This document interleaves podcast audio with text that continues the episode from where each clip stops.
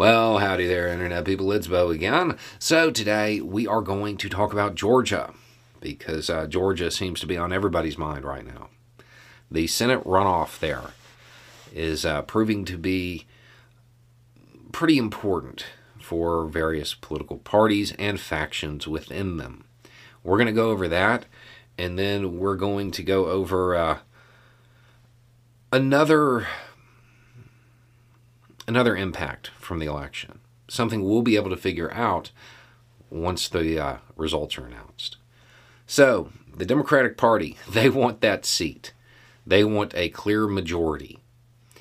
It also helps uh, maybe lessen the importance of Democratic Party figures like Manchin.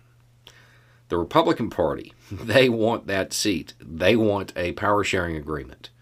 Um, Trump desperately needs Walker to win. Desperately. Um, the Republican Party as a whole, since they lack the courage to stand up to Trump, they kind of need Walker to lose, even though they want the seat.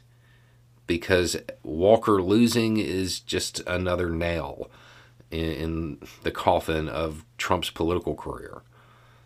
Um, so, this is why there's so much attention being focused on it. This is why the various parties and factions within are, are paying so much attention, and they all have their schemes and desires. But there's something for us too.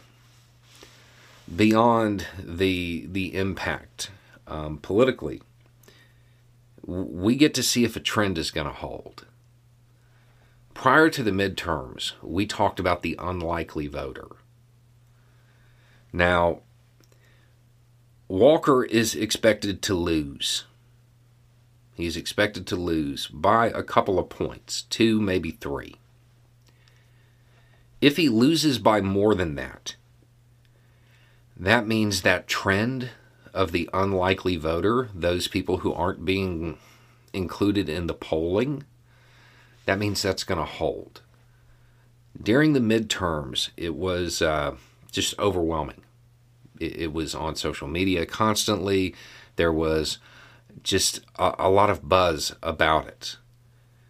And in some ways, the constant prediction of a red wave might have helped to stop it um, because it drove voter turnout.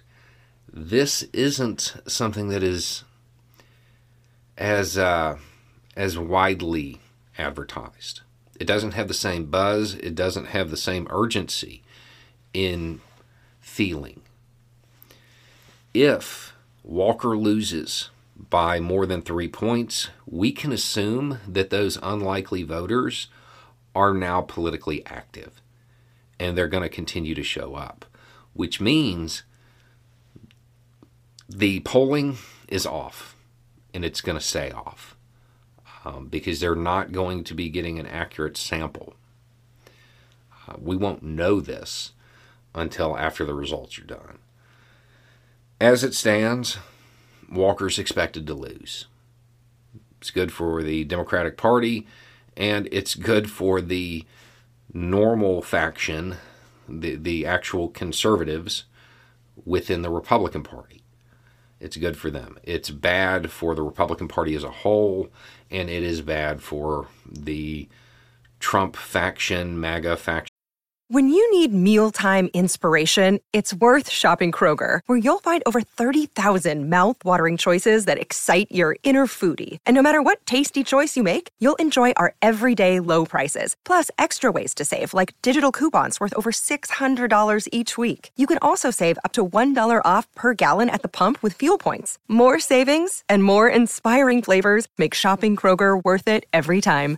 Kroger, fresh for everyone. Fuel restrictions apply the Sedition Caucus, those groups within the Republican Party. Um,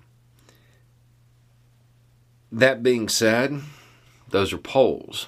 We have to wait and see the uh, the actual results at the end of the day. And of course, it probably won't be at the end of the day. This may be a uh, this may be a race that takes a little bit of time to count.